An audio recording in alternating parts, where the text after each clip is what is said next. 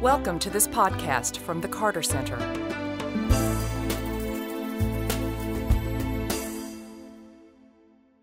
Good evening, and welcome to the Carter Center. A special word of welcome to the students who are with us from various institutions in the Atlanta area, to our donors and friends and neighbors, and of course, our virtual world, the online audience. The Conversations at the Carter Center series gives us an opportunity to discuss ongoing Carter Center initiatives and current world issues with our neighbors in the Atlanta area and around the world. We would encourage you to learn more about the work of the Carter Center by visiting cartercenter.org slash conversations. Tonight's event is being webcast live via the same address, cartercenter.org. After our opening discussion, we will take audience questions via the microphones in the side aisles here. It gives me great honor to receive our guests this evening. And before I say a word of introduction about who they are,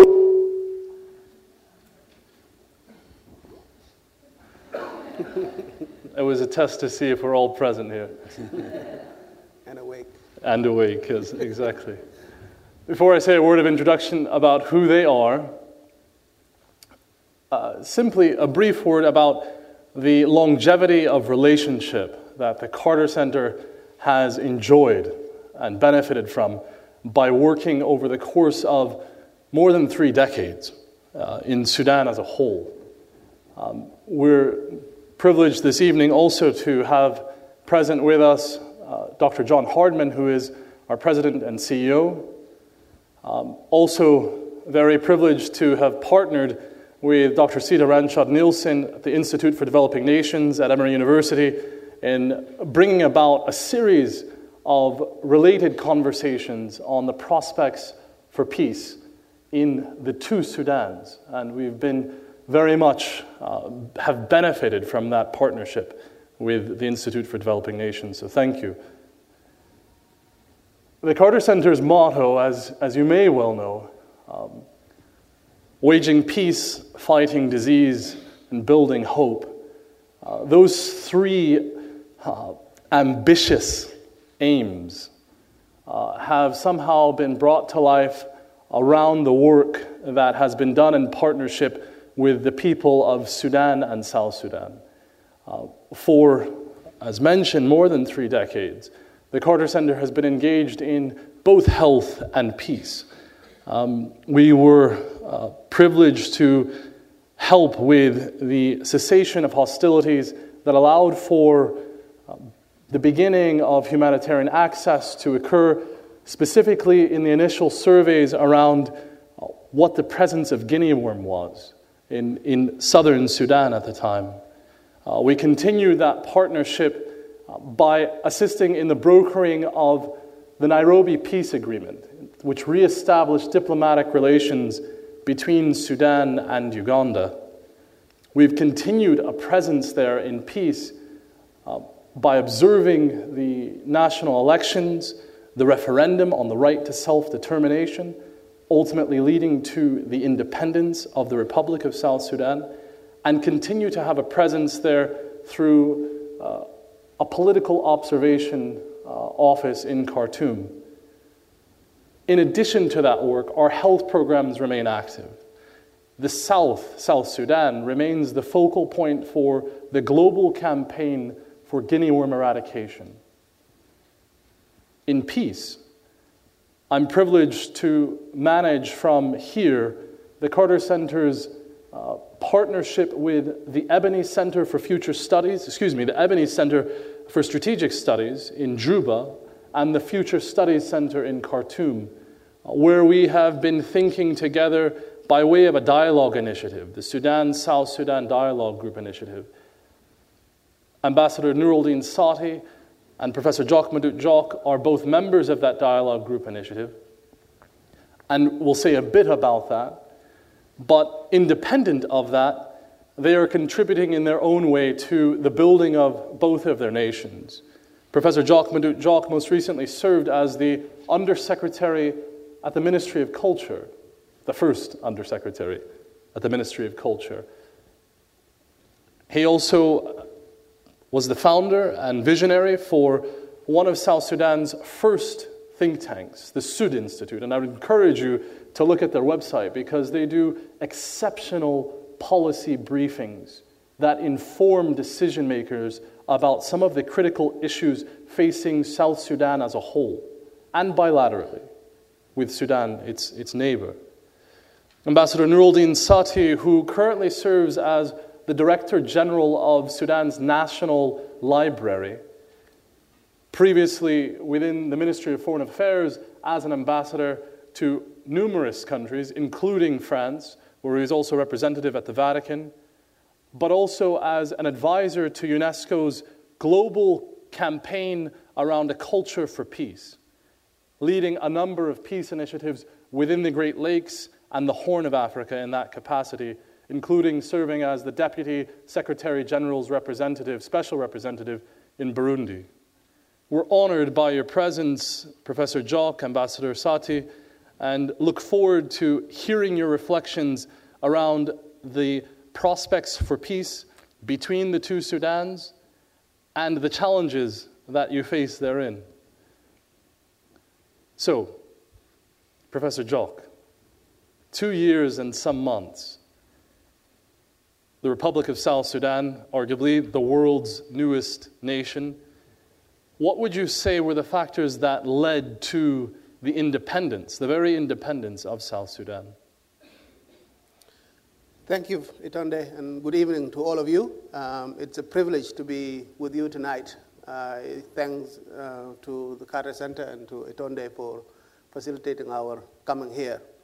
It's a, it's a great um, opportunity to see uh, uh, firsthand some of the work that the Carter Center has been doing in, in my country and a work that we truly, truly appreciate.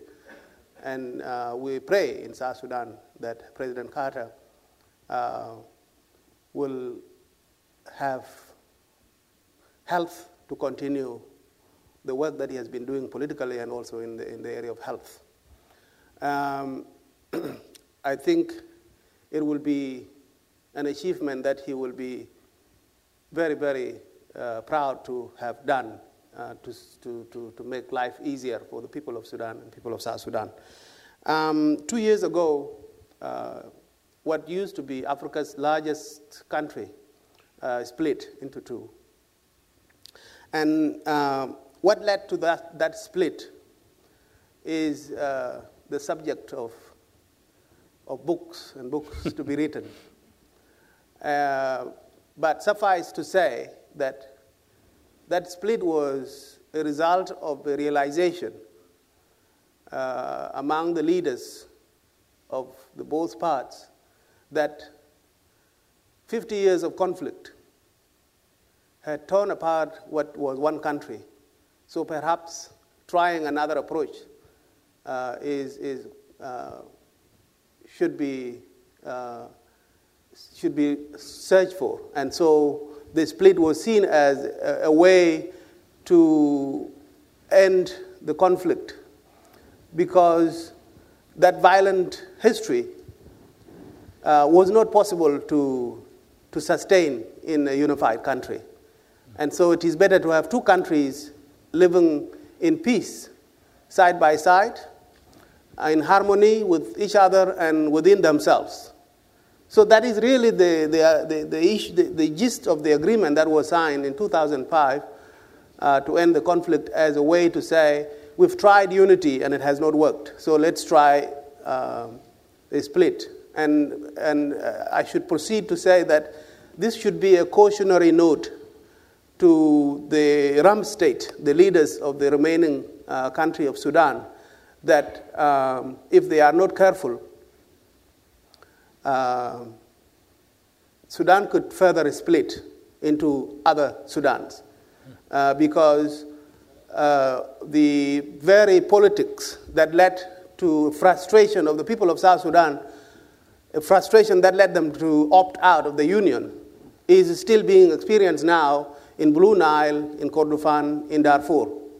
And if uh, leadership and courage are not exercised by the leaders of the current state of Sudan, you may well uh, uh expect that the people of Darfur and Blue Nile and Kordofan will be frustrated the same way that the South was, so much that they might also seek uh, break away. And that should be something that we, nobody would, would wish for such, for such an eventuality to happen. And so it, it needs uh, exercise of responsibility and leadership and foresight among the leaders of the current Sudan. Let me also just say that, um, um, that the lines, despite the independence of South Sudan, the lines that separate the two countries beyond the political uh, uh, settlements that were reached, the lines are not so clear that separate the two countries.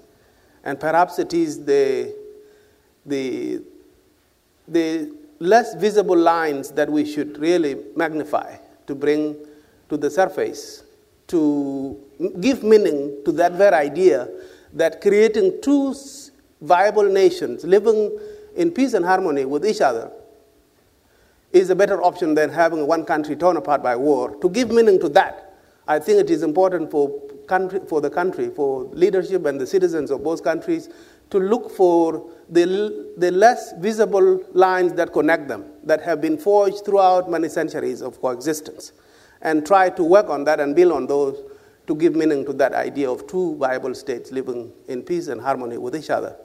Uh, let me, uh, I'll, I'll, I'll, say one last thing and then I'll, I'll, give a chance to, to, to my colleague to, to make uh, remarks. But I want to say, uh, perhaps this will sound like a joke, but there are a couple of anecdotes.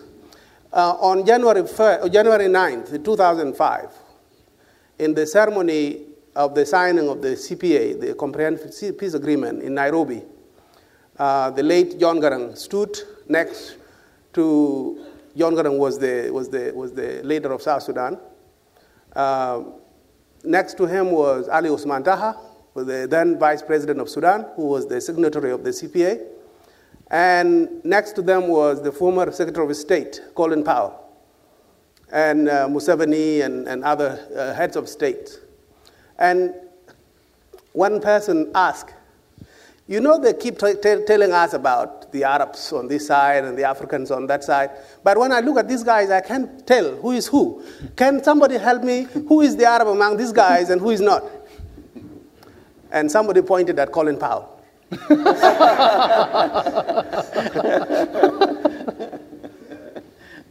the, the other anecdote is that in the 1990s, some of you may be aware that. Um, there were some peace talks in Abuja, Nigeria, several rounds of peace talks. And one of these uh, uh, negotiations, the delegation from the South, from the SPLA, SPLM, was led by a northern Sudanese prominent academic and politician called Mansour Khalid. He led the delegation from the South.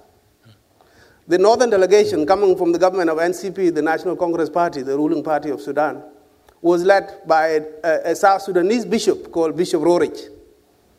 So here you, ha- you have people who have been at each other's throat and been fighting, and so many people have died, and yet their delegation are being led by people from the other side. So the mediators were looking at them and said, So what is the problem really? Uh, you there doesn't seem to be any problem if you are leading each other's delegations. The idea behind, I'm saying this because to emphasize this idea that the lines separating the two countries are not so obvious. They are, not, they are completely blurry. So it is important that we focus on these lines that connect them.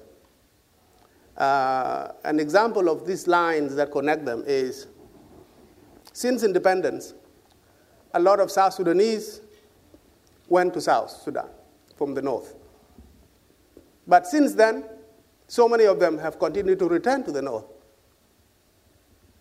And the North Sudanese who had been traders in the South and lived in the South and only knew the South all their lives, who had to run away because they, they feared that perhaps their lives might be in jeopardy should the independence happen, but they have now all come back to South Sudan.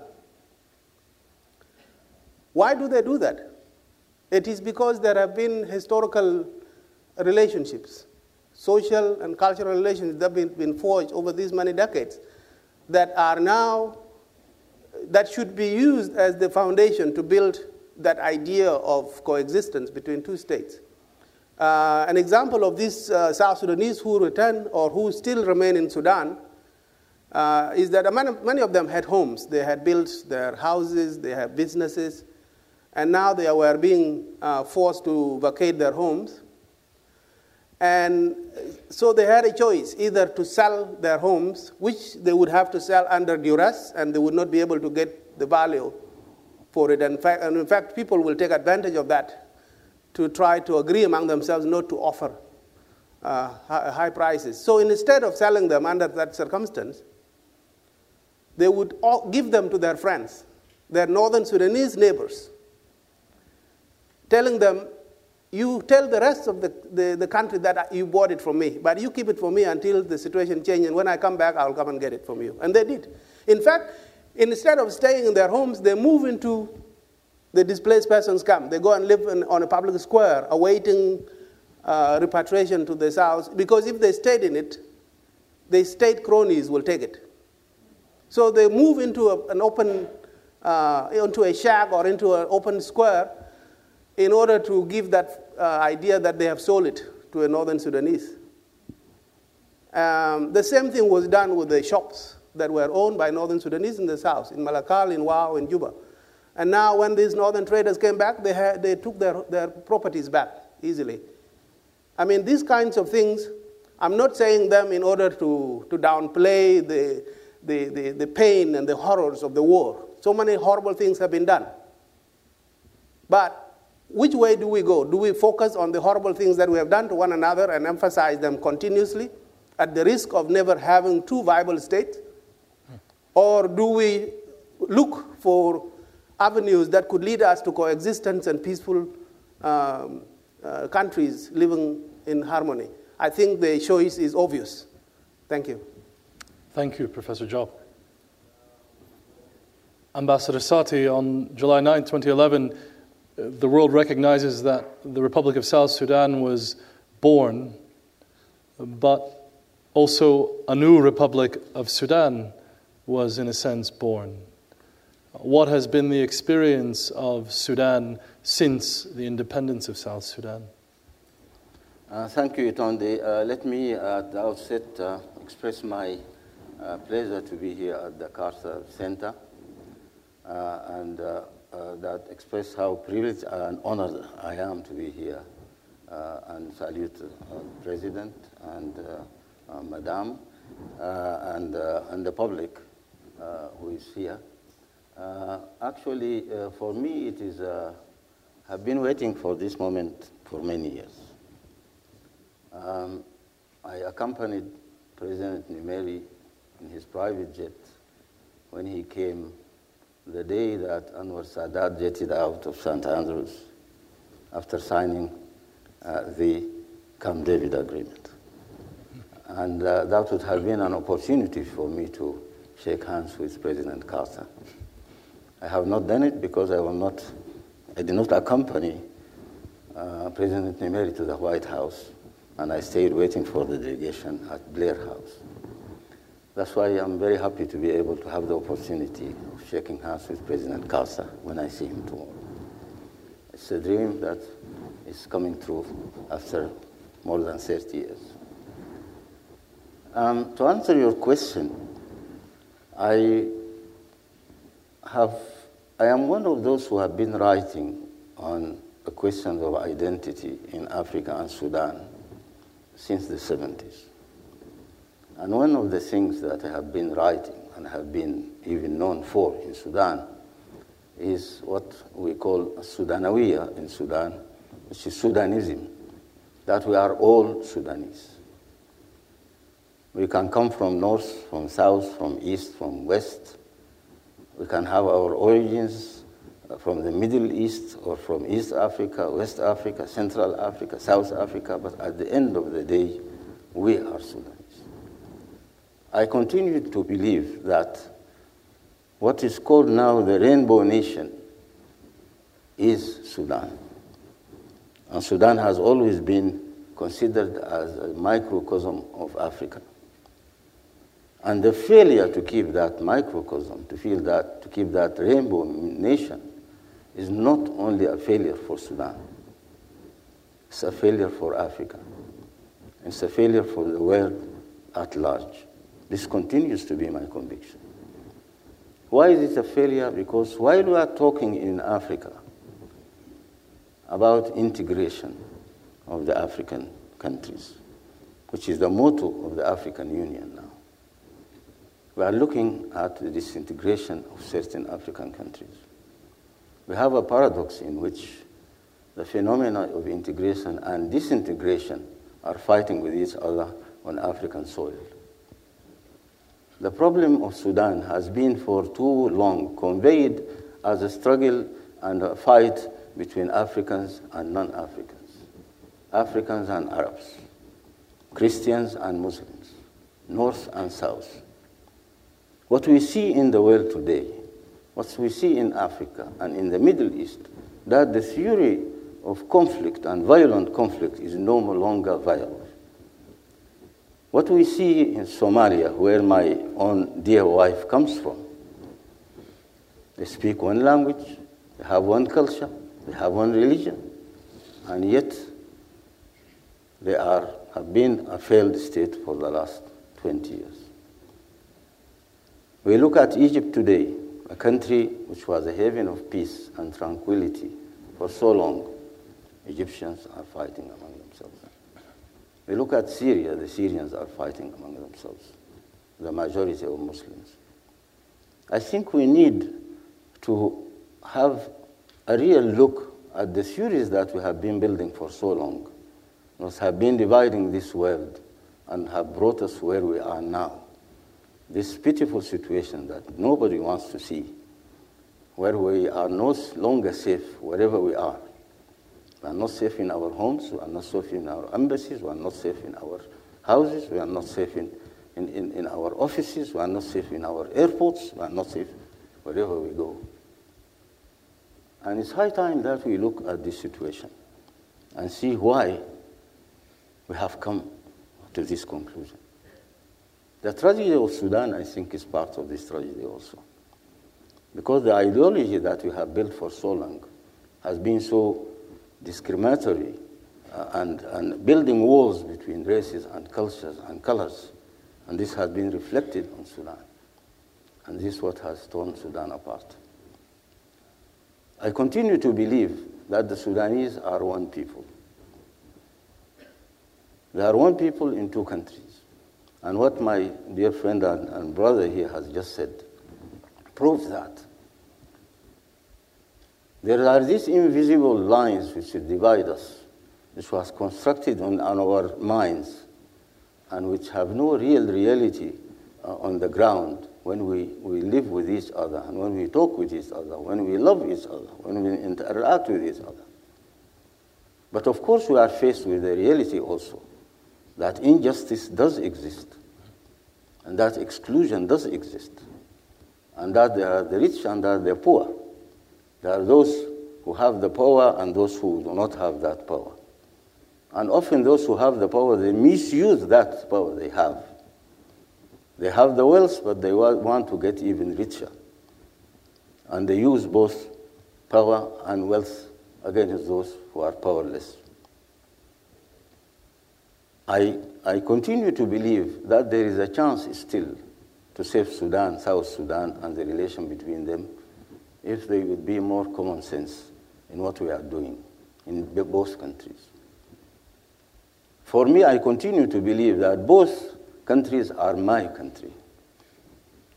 Whether I come from Sudan or I come from South Sudan, when I'm with my brother here, when I'm with my brother from, and sister from South Sudan, I have the same feeling that I had towards them when we were one country.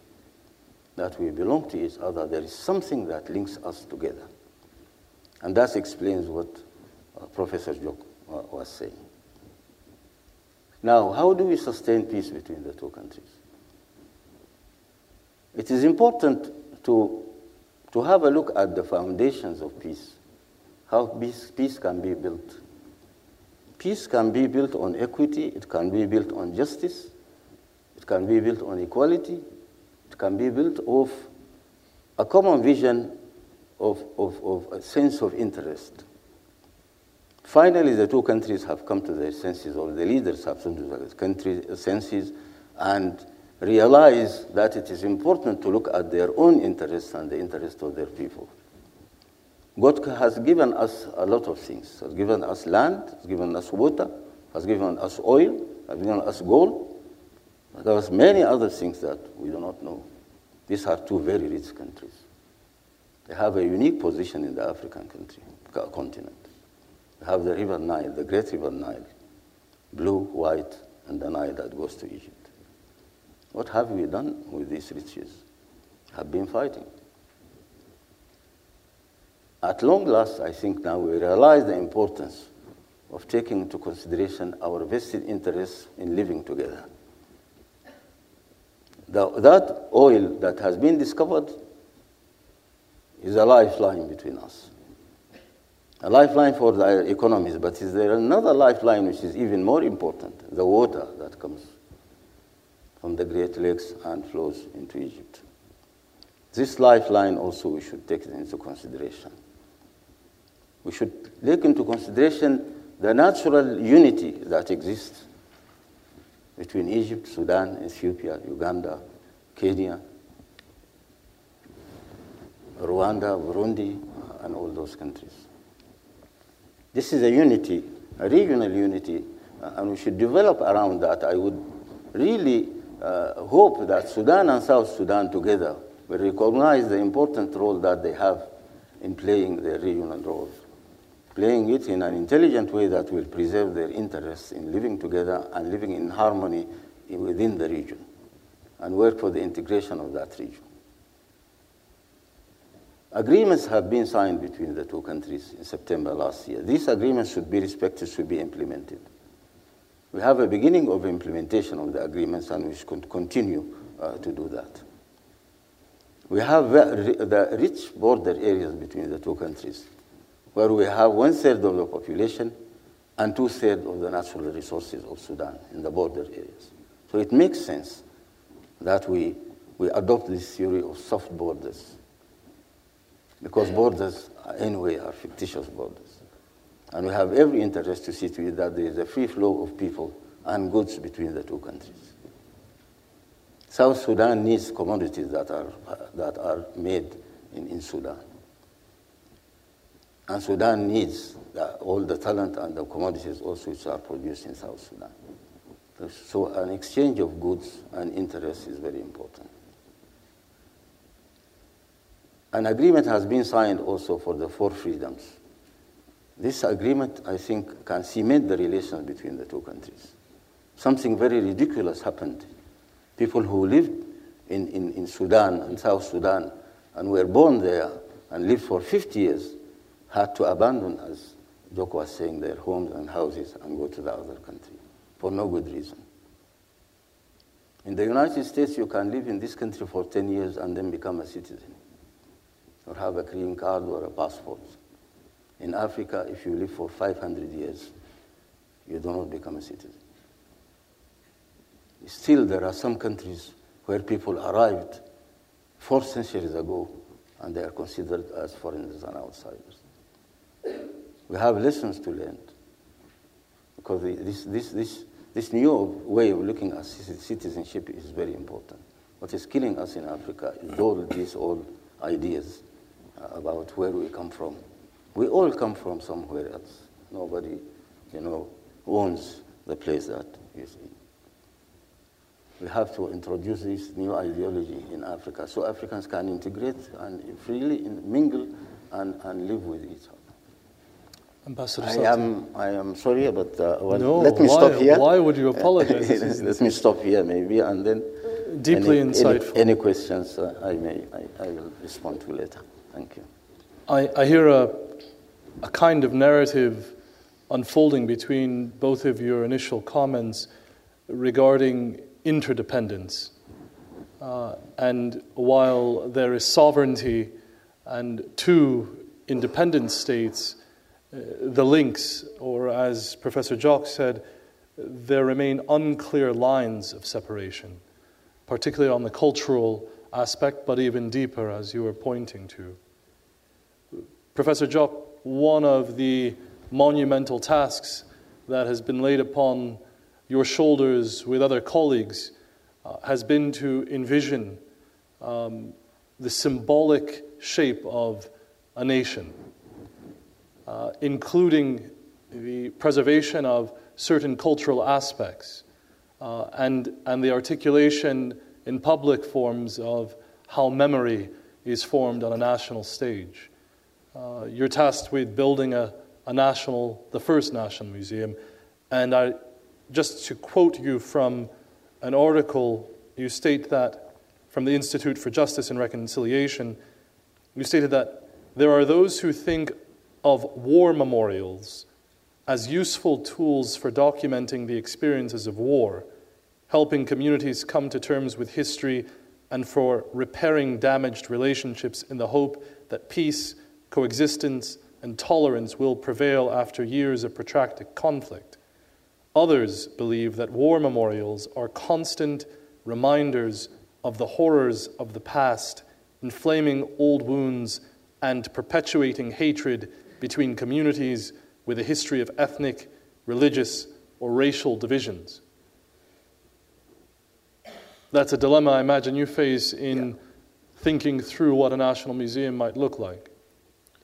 Yes, indeed. Uh, I think uh, that is a dilemma uh, that we face not just in terms of commemorating the past so that the future generations don't forget on whose shoulders they stand, but it's also a, a, a dilemma in, in, in, in which, which aspects of that history do you choose to commemorate and which one to exclude if you are confronted with a situation where there is such diversity to make it impossible to record everything. So, which ones do you choose, which one do you exclude?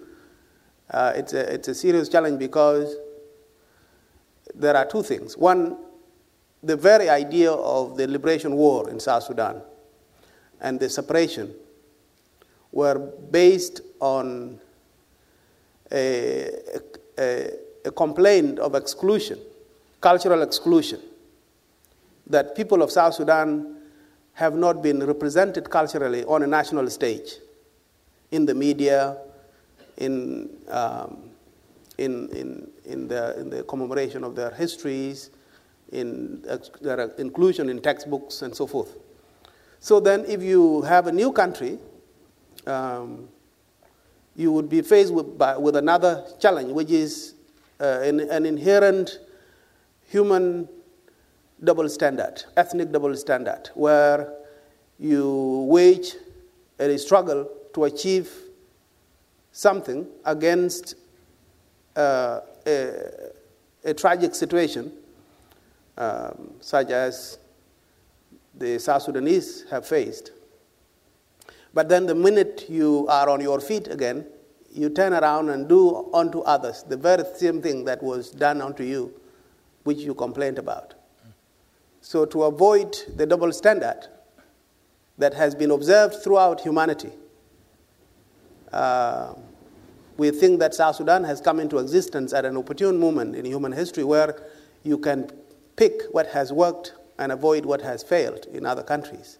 We have the benefit of the, of the, uh, of the foresight of other countries that have come before us. So, the trick, of course, is selecting carefully what to remember so that everybody sees themselves represented on a national stage. To do so, um, in South Sudan, we think you have to project a symbolic situation where everybody will have participated in talking about what needs to be commemorated. So, what we do, for example, um, and this is ongoing, is to, to, to go around the country to ask people how they would wish their war experience to be presented in a memorial. So the school children, the farmers, the artists of the community, the traditional chiefs, women, farmer, I mean, uh, uh, cattle herders, they will all be asked if, we, if there is a way in which you want your experience to be depicted in an abstract form in such a way that allows you to offload the history of the war and the burdens of that experience, what would it look like? So that what you have to, what you, what you produce in the end, whether it is a static memorial or a park or a performing arts center where people can come and mourn and sing and, and, and, and, and tell stories, it would have to come from the cumulative opinions that you have collected from all corners of the country. As you can see, it's a gigantic uh, uh, undertaking that cannot be done over time, nor can results be expected to accrue immediately. I think this is something that takes a generation before the results uh, can be seen. What I'm aiming at in that regard is we have a country now, we have a political entity called South Sudan we have the political entity called Sudan, the Republic of Sudan. Um, but what is more important than the geographical entity are the people who live on it. So you have states, but you don't have nations. So we want to be able to transform. Uh, I think it was uh, an Italian statesman who said that now that when Italy was finally uh, unified at the, at the end of um, 18th uh, century, um, who said that, I mean, 19th century, uh, who said that now that we have Italy, uh, it is time that we make the Italians. So, so, so those are uh, strong words, uh, emblematic of the kinds of diversity that exist in some of the countries that we are trying to turn into nations. Uh, nation building is not the same thing as state building. And the, the, the work of the cultural uh, people, the students of culture like myself and Brother Satti, uh, is to try to use the culture, the arts, the people's experiences as foundations of a nation so that people express their citizenship in the nation and not in the tribes, not in the ethnic groups, not in the races, not in the religions. And so, for a country like South Sudan, it would be ideal to have everybody look at South Sudan as their tribe and not the Dinka or the Nuer or the Shilluk or what have you. That's the idea. Professor Jok, in your earlier comments, you referenced the signing of the Comprehensive Peace Agreement and described individuals in that ceremony without the reference to Colin Powell as, as, as the Arab in the room. Um, we know that General Lazarus Sumbeiywo, chief mediator of the Comprehensive Peace, Peace Agreement, is still working with us on the Sudan South Sudan Dialogue Group initiative and co chairing that along with our friend Ambassador David Kapya of Tanzania. One of the unanticipated fruits of that dialogue group initiative uh, has been a more deliberate conversation between the two of you around socio-cultural cooperation or shared memories. Um, Ambassador Satti, perhaps, and, I, and, and you bring, like Professor Jok, much to this discussion from your previous backgrounds with UNESCO and, and, and, and representing UNESCO in Ethiopia and so forth. But can you speak to the, the, the shared cultural heritage and the vision that, that you may have in terms of advancing some of that work? And, and if I may just preface it, much of our discussions that we've held together through earlier series have dwelled on the negative because that's what we hear in the media, that's what we see in news reports the oil shutdown, continued fighting, and rarely uh, do we hear this kind of conversation uh, that recognizes commonality. Could you speak to this? Yeah, um, sure. Um, the Sudan, South Sudan uh, Dialogue Group uh, actually uh, has been working for some time on, on these issues that we, we have been talking about. You know.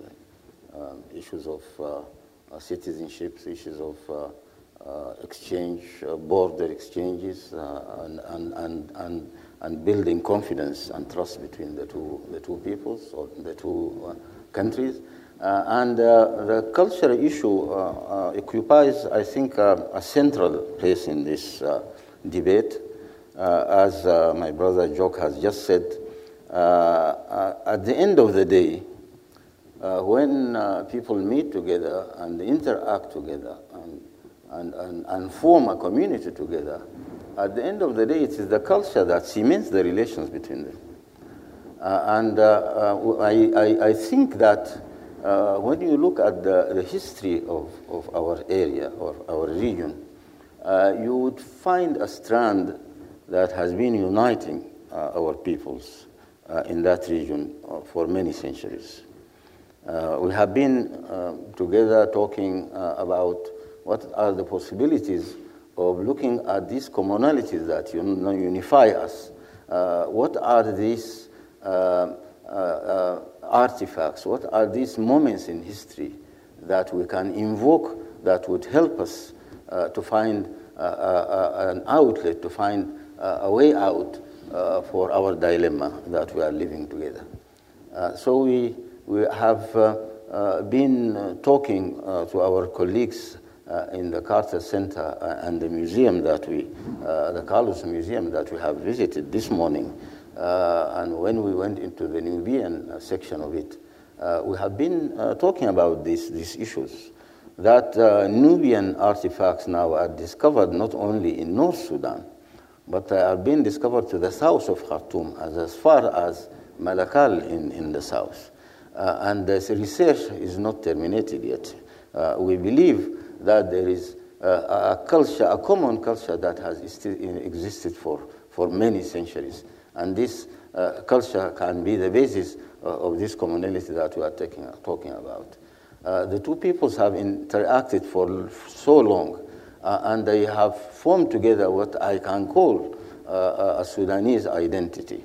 Uh, which is also an identity which is joins, joins other identities in, in the region to form a common basis also for this unity that we are seeking. If it is not today uh, a unity of countries it's at least a unity uh, of the peoples, a unity of the cultures, a unity of heritage.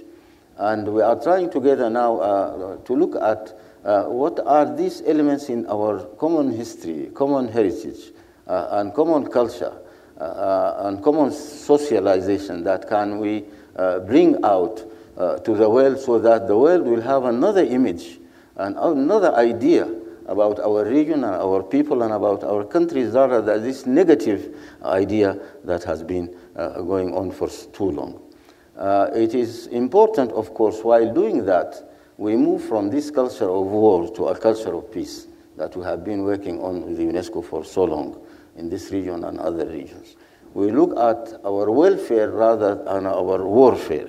We look at our commonalities and working together and living together rather than violent confrontation and violent conflict that we have been in. It is a change of mindset that is necessary so as to focus more on things that unite us that, uh, rather than things that, that separate us. For too long, we have been uh, focusing uh, on our differences. And there are differences. There are differences in any society, in any community, in any family. There are differences. But we should not demur all the time and, and, and focus uh, on these differences. There are other things that, that unite us uh, and, and other positive aspects of our life uh, and our livelihoods that we should look at. Uh, people are, uh, when I look at our brothers and sisters from the south, I have lived in Nairobi for many years when the war is still going. And when uh, with my brothers and sisters from, from the the, the SPLM, including the family of the late George Garang, uh, Madame Rebecca and her children. Let me tell you a story. When we arrived in Nairobi in June 1998, Madame Rebecca Garang heard that there is Mr. Satti and family who arrived there. She came to my house, met with my wife, with her children. who were still at a young age at that time, 98. And she said, uh, Madam Satti, I have been told many things about you, that you have been, you know, around the world and that you have daughters and all. I want my children to come and play with your children.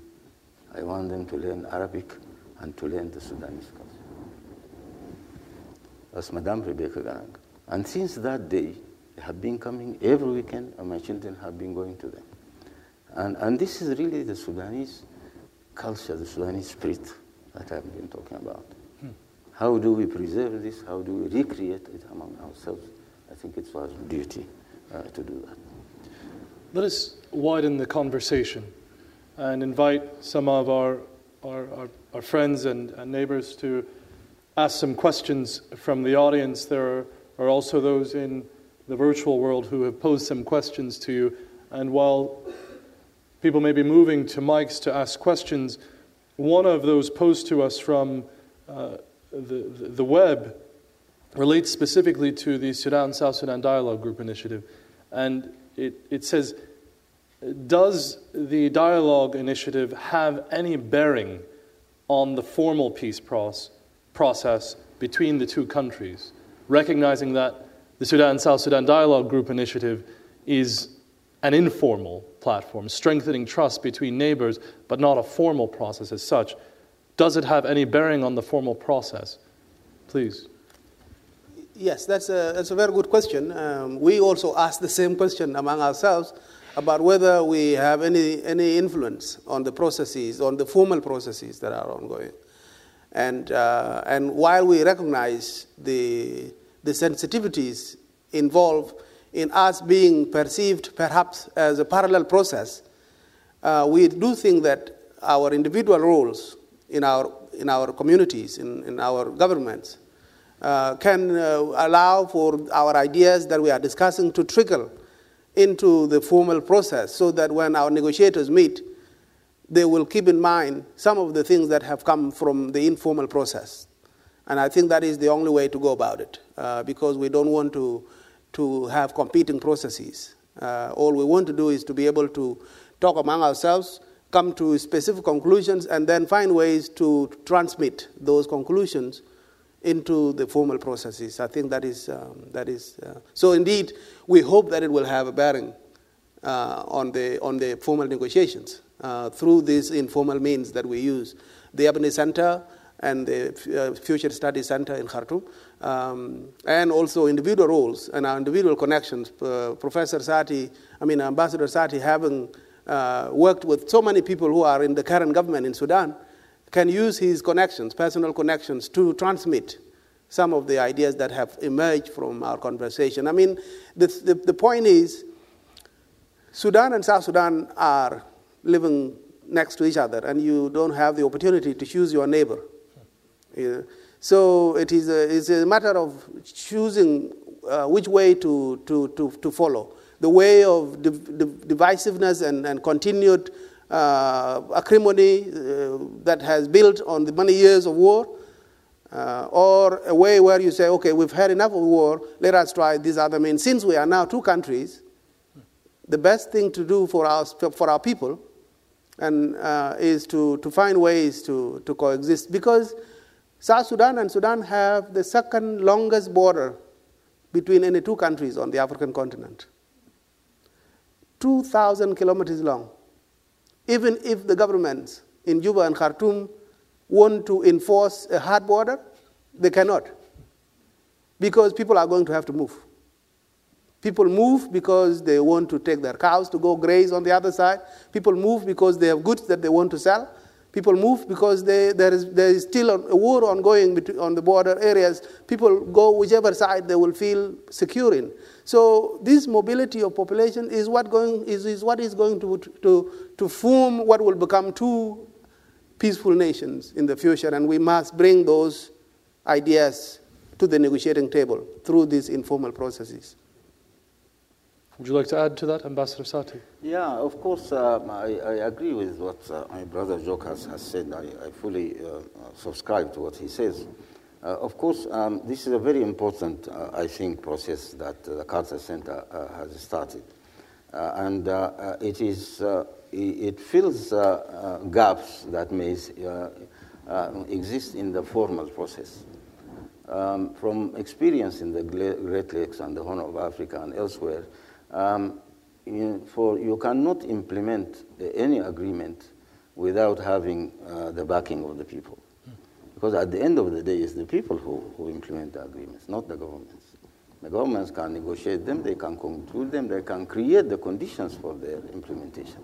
But if there is no buy-in of the people, they will never be implemented. Um, we have cases in history where agreements have been signed and they have collapsed because they were not properly explained to the people or whether they were badly explained to the people, intentionally or unintentionally.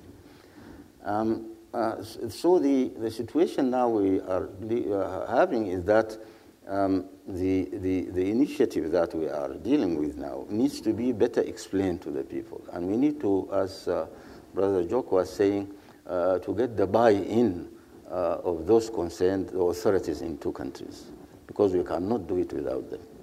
And uh, we have to explain very clearly that this is an informal process. Uh, it does not uh, uh interfere uh, in the formal process. It does not intend to replace any formal process. It does not intend to, to, to, to interfere or to replace any roles that anybody uh, will be um, playing in, in the relation between the two countries. It's a friendly, informal, and people-to-people -people kind of process. And I think this can be the beginning uh, for a long, long, long process which will take us to uh, the people talking to each other, uh, the civil uh, society in both countries looking to, uh, talking to each other, acad academics talking to each other, think tanks in, interacting with each other, and creating the conditions uh, for the interaction between, between the two people. So I, I, I think that this is a viable process uh, we need to take it uh, forward together. We need to ex better explain it to the people, and we need to, to continue uh, working, working on it. Please, questions from the audience. There are mics on the right and on the left. You're most welcome to move forward if you have questions. Uh, Ambassador Satti, you noted earlier that a lot of these uh, perceived differences are very much constructed by the few who sort of benefit from them. So I was wondering if uh, both of you maybe could touch on the current political situation on the ground.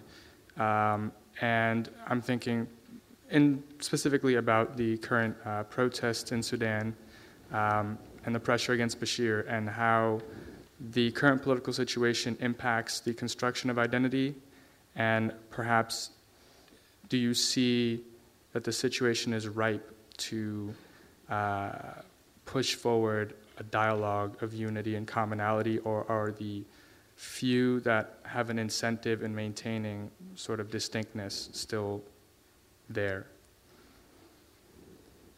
Why don't we take one more question? Good evening, everyone. My name is Noor Kurmayol. I'm a former Lost Boy of Sudan, particularly South Sudan.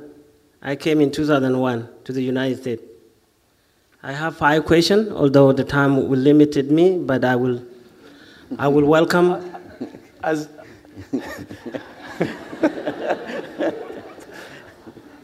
Thank you. I would encourage you to be economic in your choice of questions. Thank you one again. Brothers, uh, Professor Jok and Ambassador Satti, welcome to the United States. My question to you is the war between the two countries will not be the solution. I need your, your president, Omar Bashir, to understand that there's no country with no citizen. If, if, if both countries keep fighting over the resources, and if they finish the resources, who's going to be benefit with that resource? So the war must need to be stopped. That, that first question. Sudan never has in peace, and Sudan never fight with any country after independence from British. Sudan has been fighting his own citizen for 50 something years. That need to stop. We are here, the Sudanese and the North Sudanese in the Western country, we will speak up for the peace, for our people to live in peace. Enough is enough. 2.5 million people died. And I thought if Carter Center will be brave enough to bring President Bashir and sit on that table. This is the question. The referendum of Abyei, what is it now? We never heard anything about the referendum of Abyei. And for you to understand, I'm from Ruwen County, I'm from Fariang. I'm a son who owned the border with the North. I know how things are hard in my land. I know. I just came back from South Sudan in June. So there's nothing we don't understand there. We need you to tell the truth to the world. When you come here, you like you in heaven. You need to tell the truth. When you go home, share it with your citizen. Because you come here, you learn something. Go and talk with the citizen. And the government will not solve the problem without talking with the citizen. Sioux country will not bring peace in the military. They will bring peace when sit together with their own side citizen. The northern citizen and the southern citizen, they need to sit together. We have the same DNA. Like you, you sitting with my brother there, you both have the same DNA. Why we kill ourselves? Thank you so much. Thank you, sir. Thank you. Before we take two more questions, and there's one gentleman in front of you, I apologize. Um, the first question, Ambassador Satti, was to you in terms of the ripeness for constructive dialogue in Sudan, given uh, the nature of internal political dynamics. Well, um, I think that the, the situation is, is ripe for, for dialogue, uh, and uh, dialogue is, is important, uh, especially in, in uh, moments of crisis, because there is no other way than dialogue. Uh, if the situation is, uh, is difficult, if you have a crisis, if you have violent conflict, the only way to end that is, is, is dialogue. So I think the, the situation is right. It may be complex, it may be complicated, it may be difficult. Uh, dialogue may, may, may uh, encounter some, some hurdles or obstacles. But I think it's necessary. It needs to be done, and, and the sooner the better, actually. Several extremely important points were raised uh, by our, our friend from South Sudan, uh, one of which was related to bringing President Bashir to here and on this stage to have conversation and asking, in a sense, why don't we do this? Uh, I think Ambassador Satti has pointed to a, a critical uh, element or um, belief uh, that we undertake here at the Carter Center that, in fact, dialogue with all parties is essential to peacemaking. Even those we might perceive or who may, in fact, be our enemies are precisely the individuals with whom we need to be in direct communication. There would, and I would defer to Dr. Hardman on this, there would be a slight complication, legally speaking, for us to make that invitation to President Bashir on this stage. Precisely because of the role of the International Criminal Court, uh, the indictment for alleged crimes against humanity uh, in Darfur. Having said that, that doesn't prevent us as an institution from having that direct communication with President Bashir, which we continue to do in the spirit of peacemaking. Professor Jok, the question was raised about Abyei and the final status of Abyei. Uh, the referendum on the right to self determination of the people of the South did not include Abyei. And as far as I understand it, as, as Ambassador Satti referenced, the cooperation agreements included um, reference to a process whereby the people of Abyei could vote for their own self determination. Um, what is the status and what are the prospects for the resolution of, of the situation there?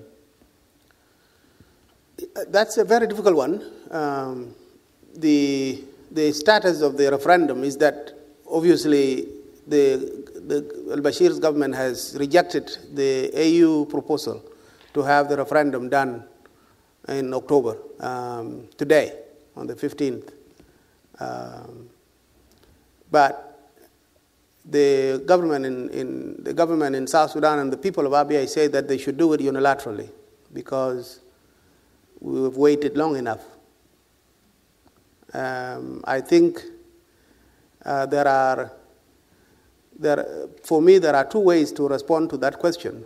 Uh, one, as a, as a South Sudanese national, hopefully a nationalist at that. Um, I would say the people of Abyei have suffered a great deal, and they need to be, to be given the opportunity to decide for themselves. Um, but as, as, as an individual who tends to, to try by all means to be objective, I would say a unilateral referendum in Abyei would not be a solution. In fact, it might be a, a disaster. Because uh, if Sudan does not agree, uh, it might, a unilateral uh, referendum might be the opportunity that some elements in the Khartoum government were waiting for to, to spoil everything else, uh, to invade Abyei, to provoke South Sudan in, back into war. Because obviously, if Abyei was occupied again by Sudan armed forces, I don't think the SPLA will stand watching. It would be the perfect moment for anybody who hated the idea of South Sudan independence to provoke a situation where a, a, an all out war between the two countries uh, could break out. And that would be not in the interest of anyone. Surely not in the interest of South Sudan. Not because South Sudan can, would be defeated, but simply because South Sudan has refused, the leaders of South Sudan have refused openly to be provoked back into a war with Sudan. Because we have seen, when you see war from afar, you might think of it as a mundane way of an, another way of doing politics. But when you have lived in war, uh, it is not something you wish on any other human. And it is only those who never go to war who are quick to order it.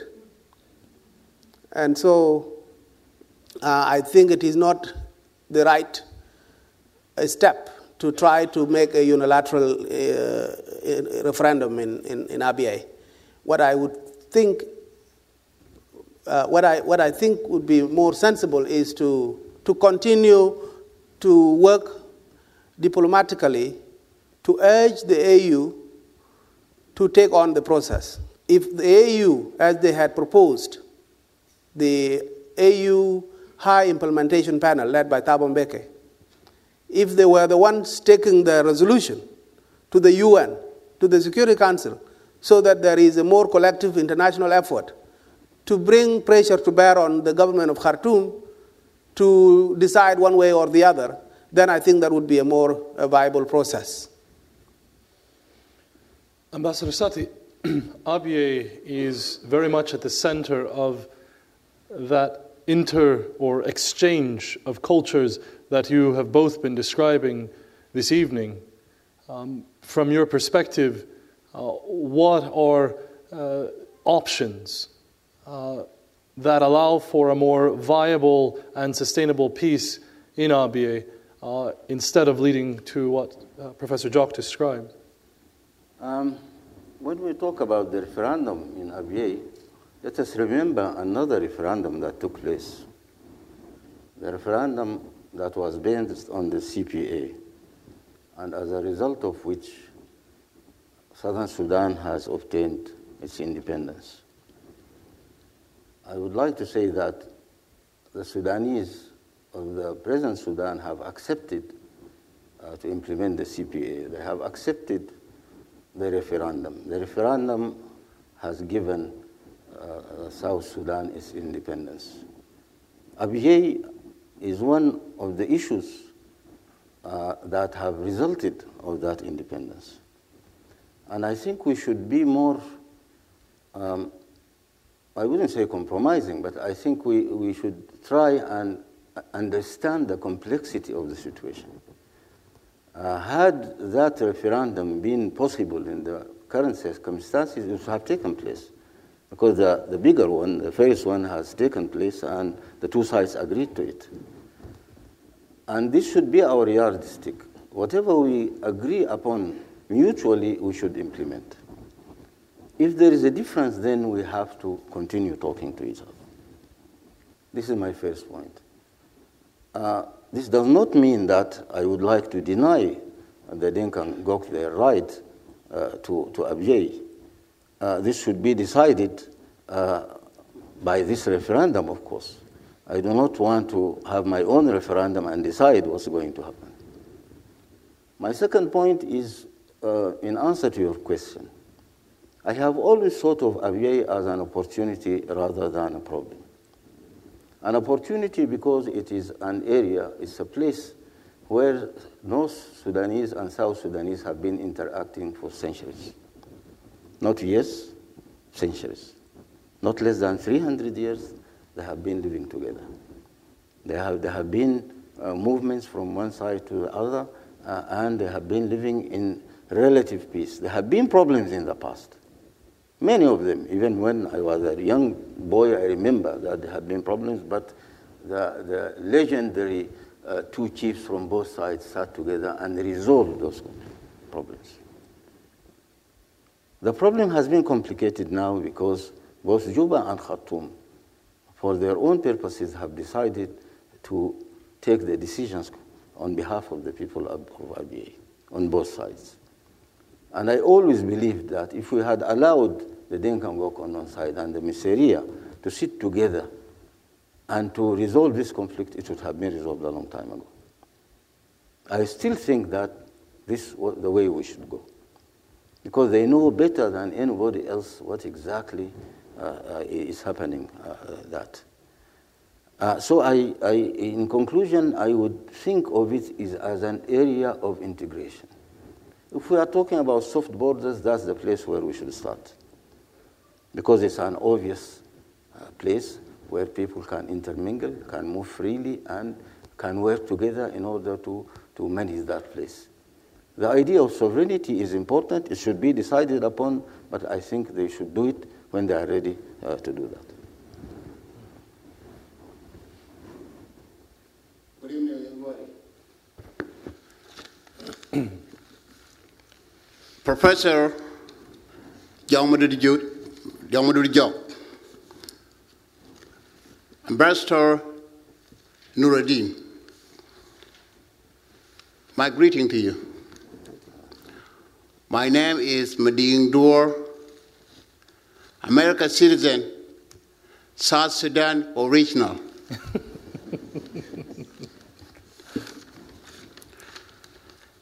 my first question to you Mr. Ambassador Nureldin.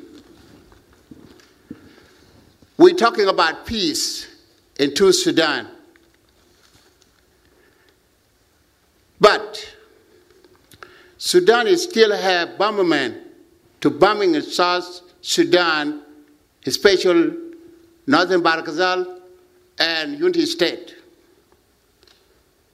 But they've denied, say that, are looking for rebel in South Sudan. So the rebel is in South Sudan.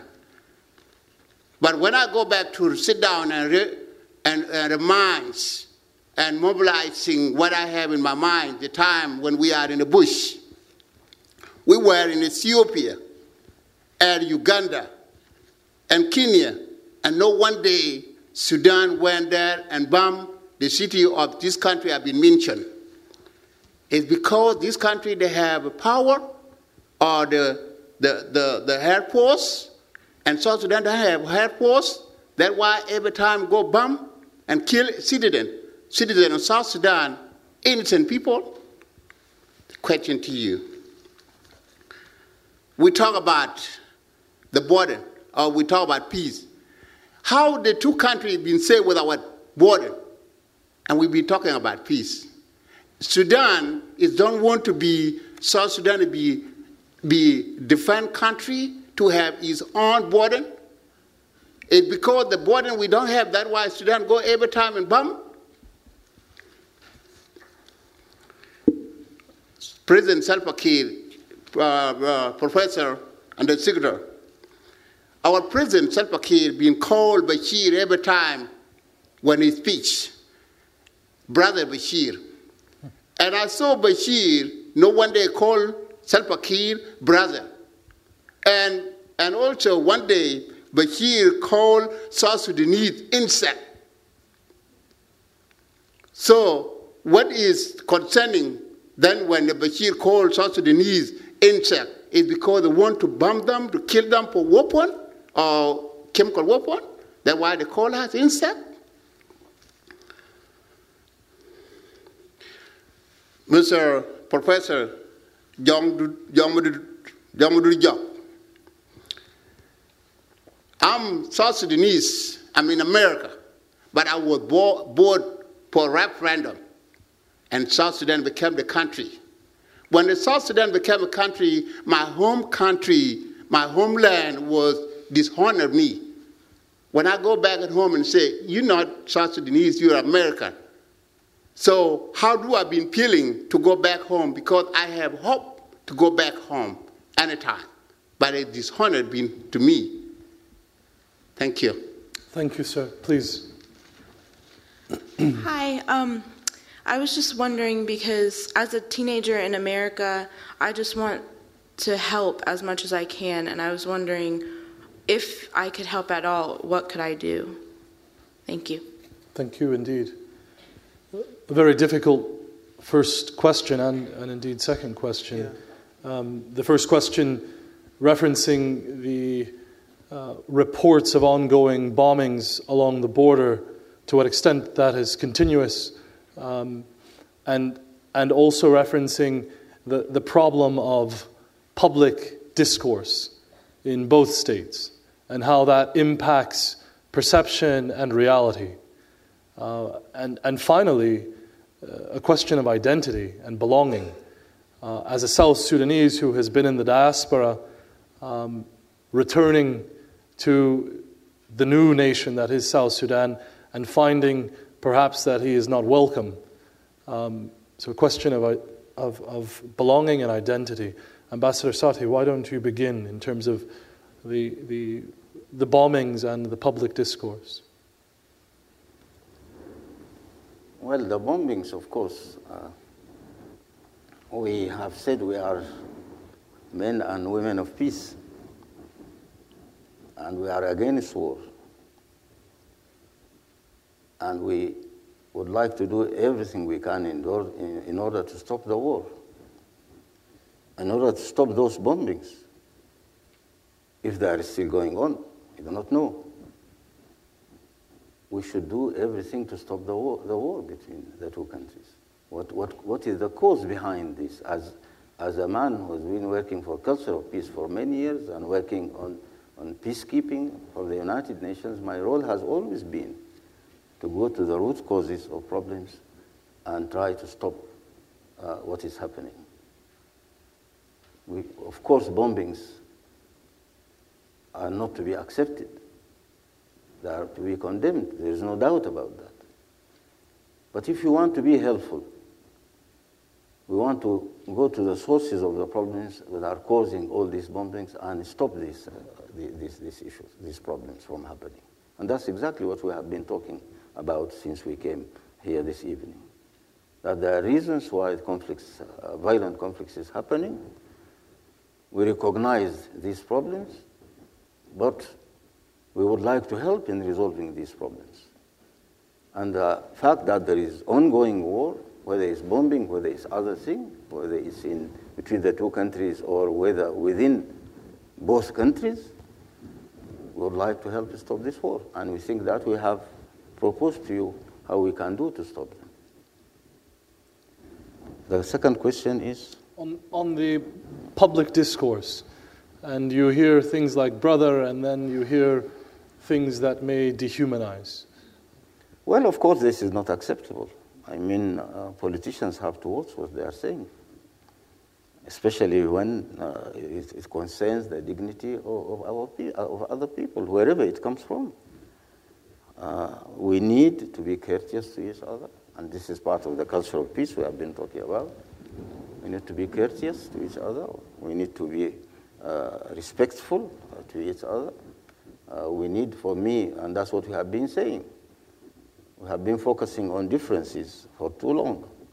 It's high time that we focus on the positive aspects of, of brotherhood and sisterhood, calling each other brother, calling each other sister, but it has to come from the heart, and we have to mean it. And when I'm calling my dear brother Jok uh, brother, I really mean it because he is a brother. And I will not say anything that would be dehumanizing. Yeah, I agree. I think um, the, the rhetoric, first of all, the, the, the question of insects that uh, was talking about was a, a, I'm not justifying it, but it was a play on words. You know, the, the SPLM, the ruling party in South Sudan, uh, in Arabic is called Haraka. And, and uh, movement means movement. So the, the word haraka was changed by al Bashir in a moment of rage to hashara, which means insect. And, uh, and it's, it's not acceptable for a head of a state to call a ruling party of another country insects. I mean, I would think even it reflects badly on him than on the people he is trying to dehumanize, for a head of a state to call other people insects. Um, and this is part of the problem that we are trying to say that what our politicians have done up to this moment has not served us, and it will destroy both countries even further going forward. And that perhaps if we have some discussions among ordinary citizens, because it sounds simplistic, but I think when people are talking, they are less likely to fight.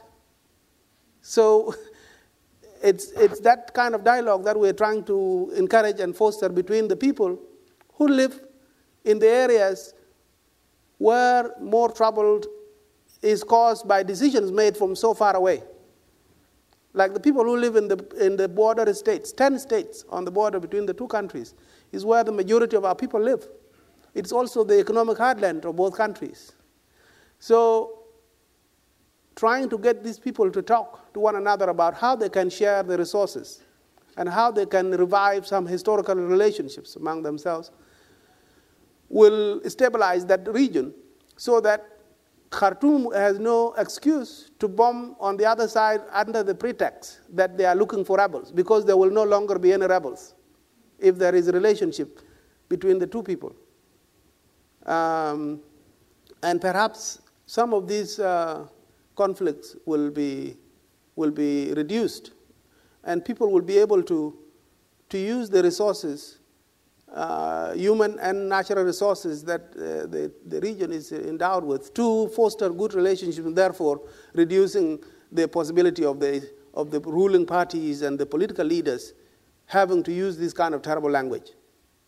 And, and uh, with regards to South Sudan's ability to absorb its diaspora population, um, uh, it, it, it, it, obviously it's a very difficult uh, thing for a citizen who, ran, who, who was a liberation fighter like himself, I know him, and then as a boy, he, was, he fought as a young person, and he traveled on foot from Sudan to Ethiopia and back to Sudan and to Kenya and Uganda, ending up in the United States. It's a miraculous journey for any, any, any, any human being to have to go through.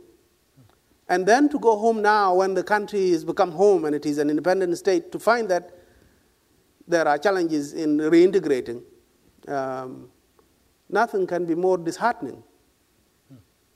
Uh, but those are the realities of a country that is uh, looking for its sense of self.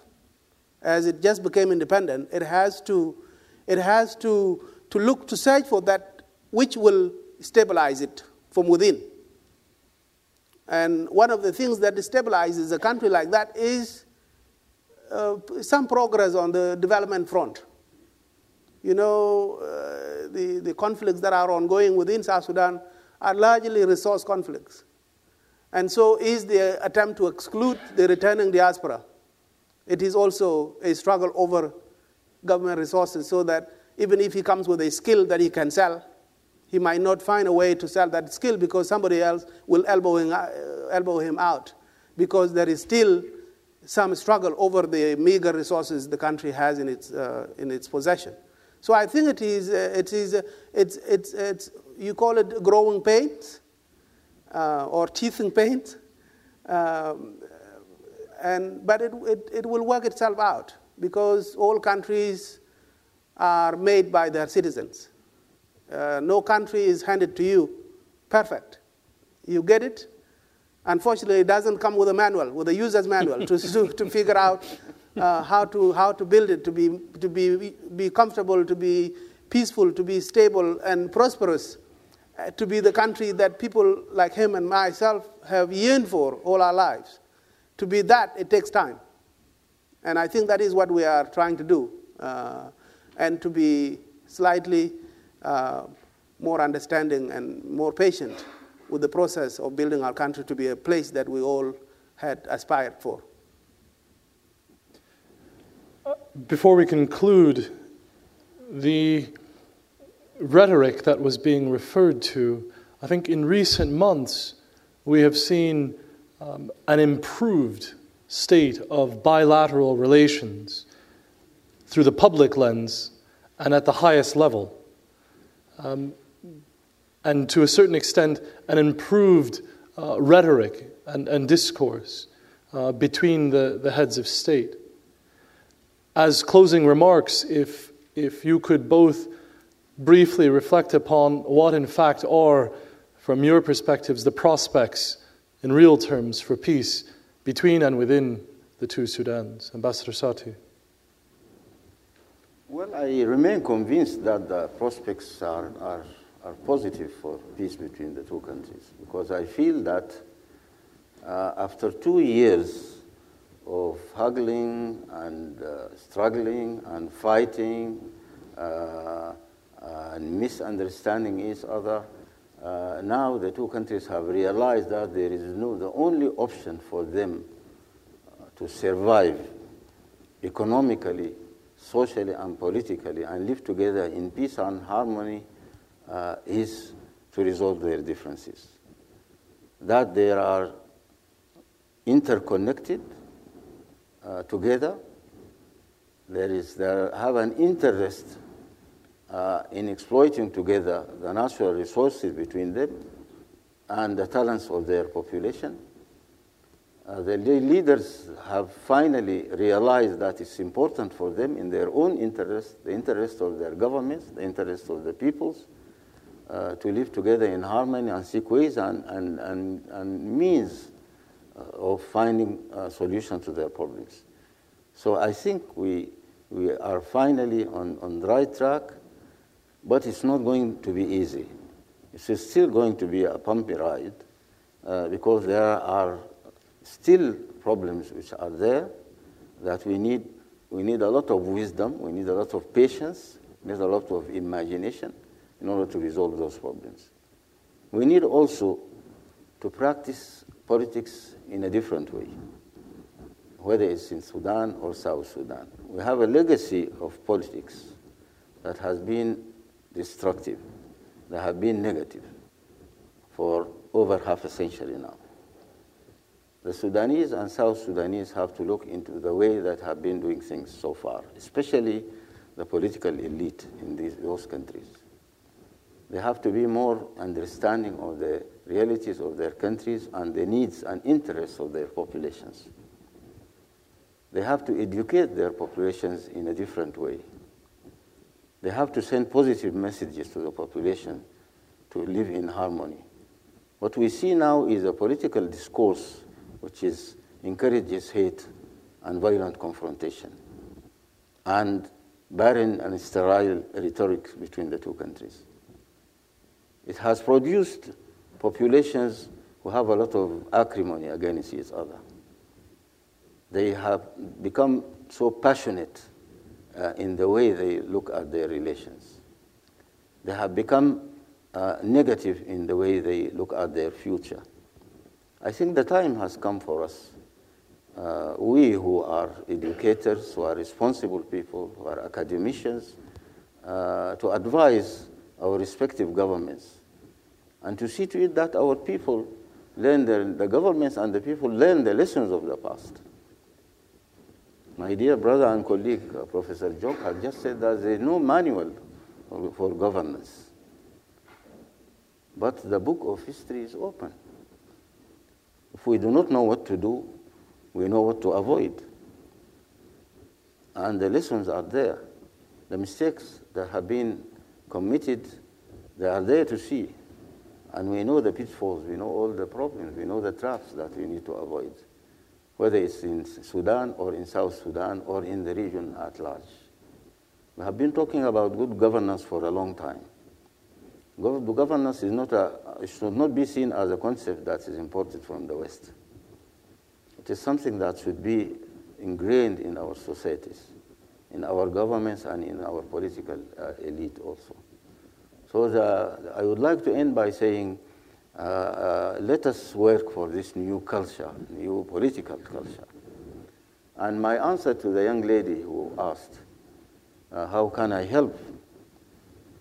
I would tell her and her colleagues, the way you can help is to understand and learn exactly what is going on in Sudan and South Sudan and the region. Try as much as possible to get the truth of the matter and the facts of what is happening. There is a lot of disinformation that is going on about that situation. And uh, I advise you to try as best as you can to know exactly the reality by reading and, uh, and learning about the reality of the situation and not to learn uh, to hasty judgments and taking sides. It is not a match of football or soccer. It is a life of the people. Taking sides and biases without reflecting and knowing what the situation is is very dangerous. And that's what the reason where we are now having this world where everybody seems to be at the throat of the other. Thank you very much. Professor Jok, a final word on prospects for Thank peace. you. No, I'm, I'm, I'm happy that um, uh, Ambassador Satti has remembered the question of the young lady. I, I, had forgotten about it, and I agree with him completely that uh, educating yourself on the situation is the is, is starting point, and there are many ways to do it. Uh, there is, of course, the reading and, and, and reflection on, on, on what you read, but also befriending people from the region. Uh, this, this, these other young men in the, in, the, in the audience who come from the place can be your teachers on the situation there. Uh, not uh, teachers on everything, but teachers on some aspects of their own experience, um, so that you, you are able to reflect uh, on that situation based on some degree of uh, factual information.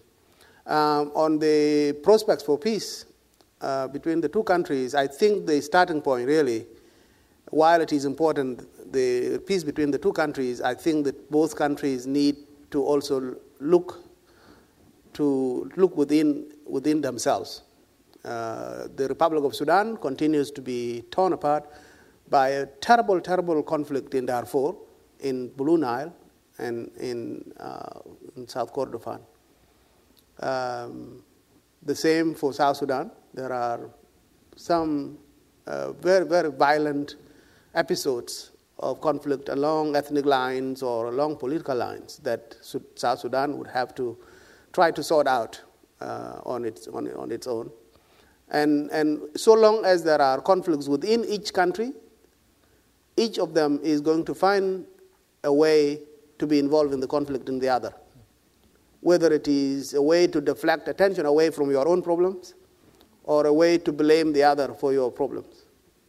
And so, uh, the, one of the ways to, to, to, to help these two countries forge a, a, a, a, peaceful future is to help them settle their own internal conflicts.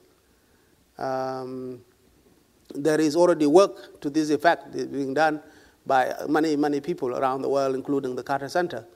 Um, and, and we really uh, hope that uh, the, the visit of, of, President Carter to, to, to Sudan in a few months uh, will, will contribute towards the search for settlement of conflicts within the Republic of Sudan. Uh, because you cannot go and solve the problems of the other while you have your own problems. Uh, it does not help for you to be critical of the other on the basis of the conflicts they have when you are not able to solve your own problems internally. So the question for us in South Sudan is what is it that uh, causes this uh, turmoil, these conflicts? One of them is the history of the conflict, which has left behind massive amount of uh, small arms and light weapons. And for us in South Sudan, small arms and light weapons are the weapons of mass destruction, not the atomic bomb.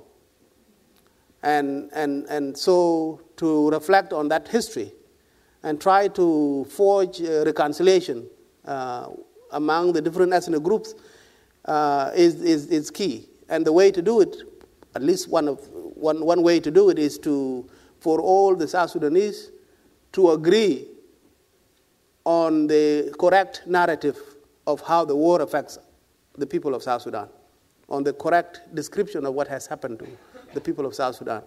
And one way to do it is to, to do that is to, to have uh, discussion, conversation through reconciliation, and there is a process now beginning for peace and reconciliation to take place, uh, which will go around the country. Uh, and once you have really hone in on the pointed moments in the history of South Sudan for the last 50 years to sort out what are those conflicts and talk about them and memorialize them in some way uh, is, is, is, the, is the best way to move ahead. Because until we have recognized the ills that we have done to one another, I don't think it is going to be easy to, to, to, to move forward. And, and so, on that dilemma that uh, Itonde read earlier, I would rather go for clear, honest discussion on what has happened, what we have done to one another, and have a war, civil, civil war memorial, several memorials on the, on, on, the borders between South Sudan and North Sudan, where uh, both the South Sudanese who uh, talk about be, having been victims can talk with people whom they think were perpetrators.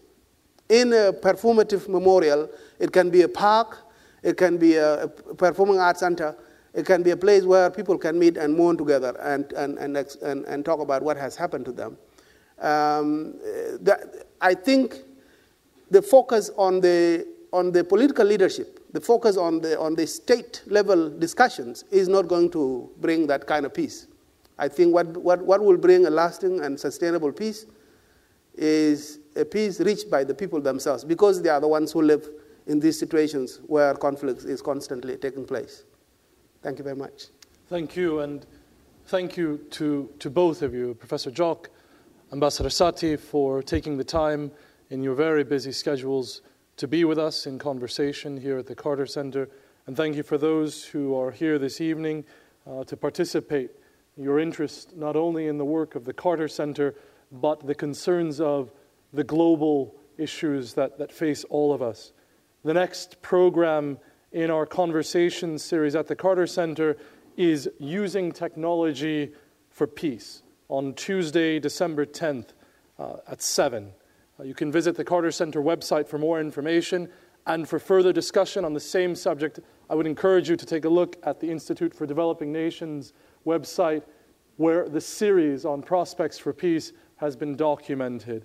Again, thank you for joining us, and I would end on a quote that I think both of them stated, namely that dialogue is important, especially in times of crisis. Good evening to you all.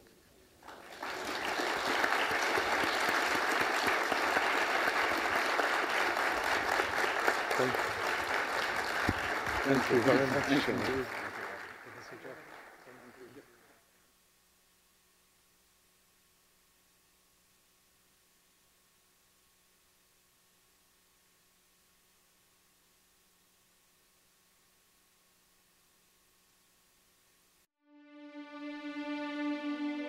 This has been a podcast from the Carter Center, online at cartercenter.org.